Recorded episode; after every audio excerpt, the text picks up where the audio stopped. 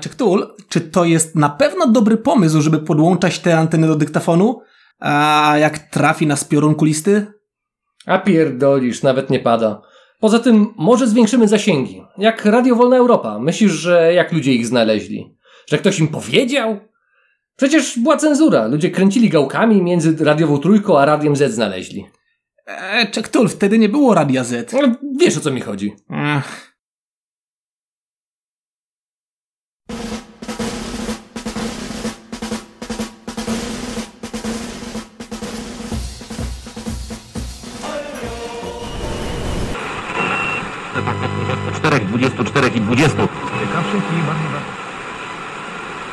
Zdrowaś Mario łaski.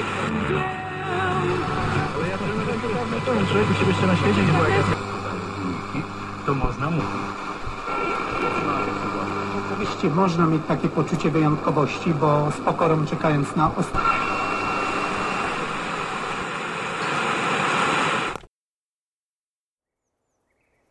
Wokół terenu, który przed wojną nosił miano Parku Krakowskiego, wysoko wyrastają szkielety dawnych budynków. Dają one na tyle dobre schronienie, że osiedliły się tam śpiochy. Banda mutantów, które niemal do złudzenia przypomina ludzi. Tyle, że ciągle śpią. Nieniepokojone potrafią przespać całe miesiące, a i obudzić takiego było dość trudno, więc przechodnie, grupki pasterzy, karawany kupieckie czy lokalne bandziory od czasu do czasu się w tym rejonie pojawiali. Ktokolwiek żył na terenie dawnego Krakowa, wiedział o tym miejscu i wiedział, jak się tutaj zachowywać. Nie było to zresztą nic skomplikowanego. Śpiochy dało się obudzić jedynie dźwiękami skrzykliwymi, piskliwymi i wysokimi. Jak dźwięk widelca przyciskanego do talerza. Albo paznokcie sunące po tablicy. Albo głos pewnego kupca z rodu abrahamowego. Panie Żanie, daleko jeszcze? Jakieś 4 kilometry. No to zróbmy przerwę. Mojsze, zrobiliśmy postój około pół godziny temu. Za niecałą godzinę będziemy na miejscu. Czemu to odwlekasz? Przecież nawet nie miałeś się kiedy zmęczyć. Nie miałem też się kiedy pomodlić. A może jaki karawanseraj jest w okolicy? Ech, może jest. Dobra, zostaw tu toboły, popilnuję ich. A ty poszukaj jakiegoś karawanseraju. Albo innego miejsca, które ci pasuje. Haha, dziękuję panie Janie. Szybciutko obrócę. W drugą stronę wprawdzie. Ale za to duże skrzyżowanie jest. Na pewno coś tam będzie. Albo w najgorszym wypadku park. Taki nawet zadbany. To i skwerek się przyjemny znajdzie. Na takim skwerku się kocyk rozłoży. To przecież nawet lepiej się pomodlić można. Bliżej natury to bliżej Pana Boga. Choć teraz to chyba i tak ogólnie daleko od siebie jesteśmy, ale to też dobry moment, żeby się z nim pokłócić. Co to sobie wyobraża tak testując drastycznie już nawet nie nas, potomków Jakuba, no ale tak ogólnie, gojów też. Myśmy tak myśleli, że to już... John zmęczony ględzeniem zrzucił swój własny plecak i zaczął w nim grzebać. Nie żeby coś znaleźć, ale żeby umysł zająć czymś innym niż Mojsze, który zresztą rozkręcił się tak, że nie zwracał uwagi ani na to, czy John go słucha, ani na to, jak głośno mówi, ani na odgłosy tła, czy ruch między ruinami. A teraz jestem tutaj. Kto wie, co będzie jutro? Albo za tydzień? Może uda nam się odnaleźć Stacha? Albo dowiemy się czegoś więcej na temat ręka... John podniósł wzrok i zobaczył 3 osoby, które żywcem wyrywały i odgryzały z Mojszego kawałki ciała. Kapitan natychmiast zdobył broń i oddał strzały. Cholera jasna, Mojsze! Nic ci nie jest? John upewnił się, że żaden z oprawców nie żyje, po czym nachylił się nad wykrwawiającym się towarzyszem. Ja pierdolę, Mojsze! To źle wygląda! Bardzo źle! Wierzę, Mojsze! Masz zbyt wiele głębokich ran, wykrwawisz się! Jedyne, co mogę robić, to skrócić twój ból. Nie! Ja już chyba normalnie wolę. Jasne, zostanę przy tobie, biedaku, póki jeszcze jesteś ze mną. Będziesz miał pogrzeb za... Ja pierdolę. John zauważył kolejne sylwetki wyłaniające się z pobliskich zabudowań. Kurwa, amunicja! John! Przeżyj! John nie miał wiele możliwości. Ostatni raz spojrzał na tracącego życie przyjaciela, po czym odwrócił się i ratował ucieczką. W biegu porwał tylko swój plecak. Przebiegł kilkaset metrów, gdy dotarło do niego, że żaden pościg za nim nie podąża.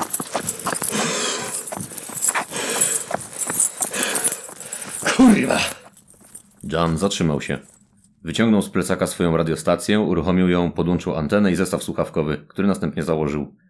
Włączoną radiostację odłożył do plecaka, plecak zarzucił na ramiona i ruszył dalej, nadając. Nazywam się John Burry. Jestem prawdopodobnie ostatnim wolnym człowiekiem stali. łowców mutantów. Właśnie zginął Moisze Blumstein, ostatni z moich towarzyszy.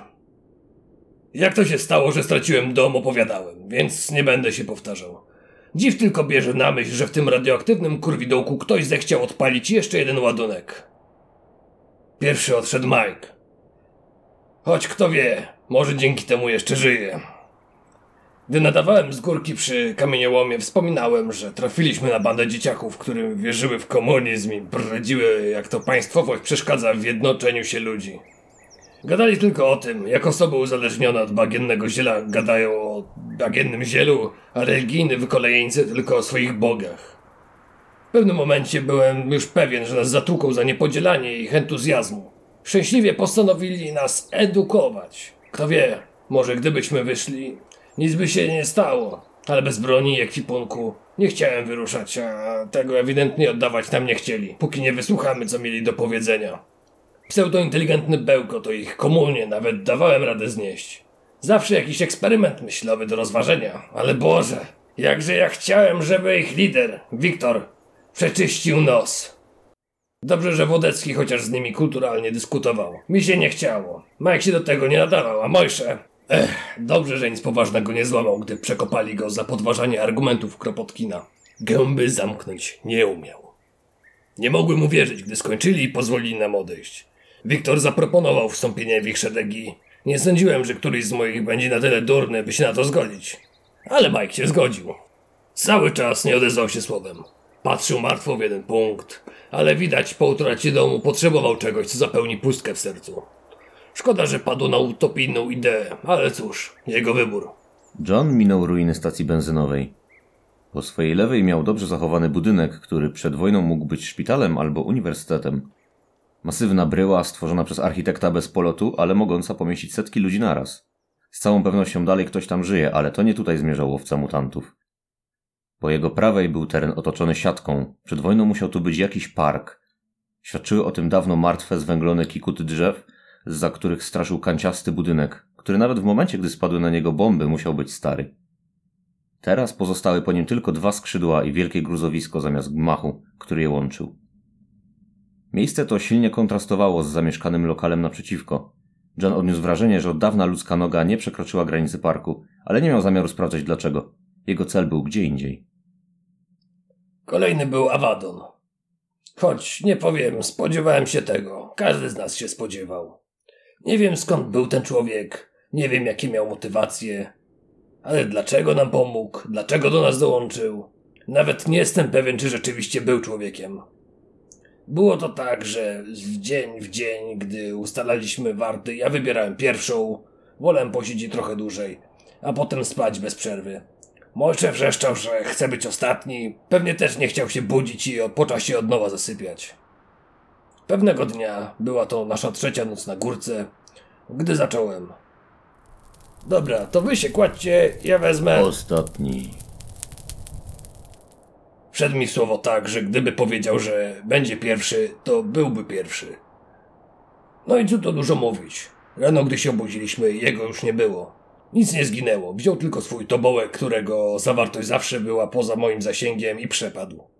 Oczywiście starałem się wytropić, w którą stronę poszedł. Mimo całej swojej niezwykłości był przecież istotą materialną. Dotarłem za nim do dawnego cmentarza. I cholera, te przedwojenne cmentarze emanują jakimś takim... No nie poszedłem dalej. Nie boję się większości ludzi. Większości mutantów. Nie wierzę w duchy, Boga, bogów, kosmitów. Ale coś mi się w tych przedwojennych cmentarzach nie podoba. Te nasze współczesne. Choć podobne, ale są inne. Mają w sobie coś odprężającego. Coś na nich rośnie, ptaki albo choć balfrogi tam wchodzą. Miejsce i może dedykowane zmarłym, ale życie jest tam ciągle mile widziane. Za to te przedwojenne...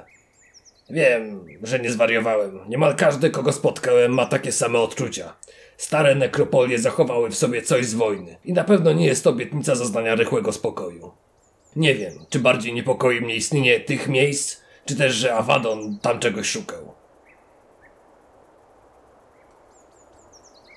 Wodecki. Jego znam najdłużej. Bez mała, całe życie. John dotarł do zawalonego wiaduktu. Stanął na jego krawędzi i popatrzył na powoli zmierzające ku zachodowi słońce, po czym cofnął się kilkanaście metrów. Wygodnym traktem zszedł na poziom dwupasmowej drogi, która nie tylko była wysprzątana z gruzu, ale jej asfalt mógł się poszczycić świeżymi łatami. Droga prowadziła na północ. Mam nadzieję, że ciągle żyje. Został porwany. Chuj wie przez kogo. 4 dni temu z rana wyszedł podbierać chrust, grzyby, cokolwiek może się nadać. Od tygodnia codziennie ktoś z nas tamtędy chodził. W końcu rósł tam las. Żywy, tknięty skażeniem, ale bez przesady. 0,27 mikrosiewerta na godzinę, przynajmniej według mojego licznika. Na południe od naszej bazy. Gdy Stark do południa nie wrócił z Moiszem, poszliśmy go poszukać. Nigdy aż tak daleko się nie zapuściliśmy. Dotarliśmy do jakiegoś miejsca, które otoczone było drutem kolczastym.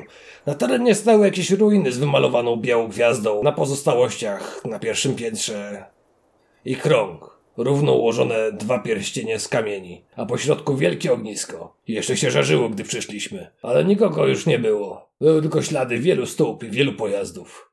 Cholernie ciężkiego sprzętu, ale krwi czy śladu walki nie było. Albo dorwali go po cichu, albo sam się zgodził dołączyć.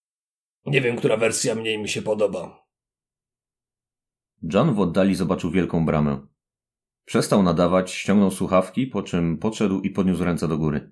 Widział, jak lustrują go strażnicy z wież, ale wiedział też, że trafił do jedynego miejsca, które ma szansę zastąpić mu utracony dom.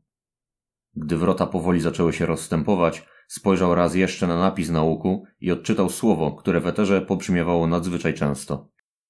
Brunowice.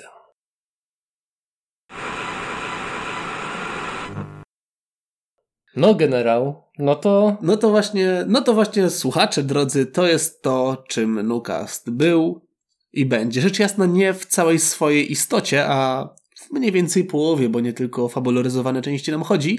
Ale będą też właśnie przerywniki, gdy John Burry ze swojej stacji radiowej będzie nadawał do was. Na żywo. Albo tak prawie na żywo. Prawie na... tak pół na martwo. Tak, ale można sobie będzie odsłuchać. Dokładnie.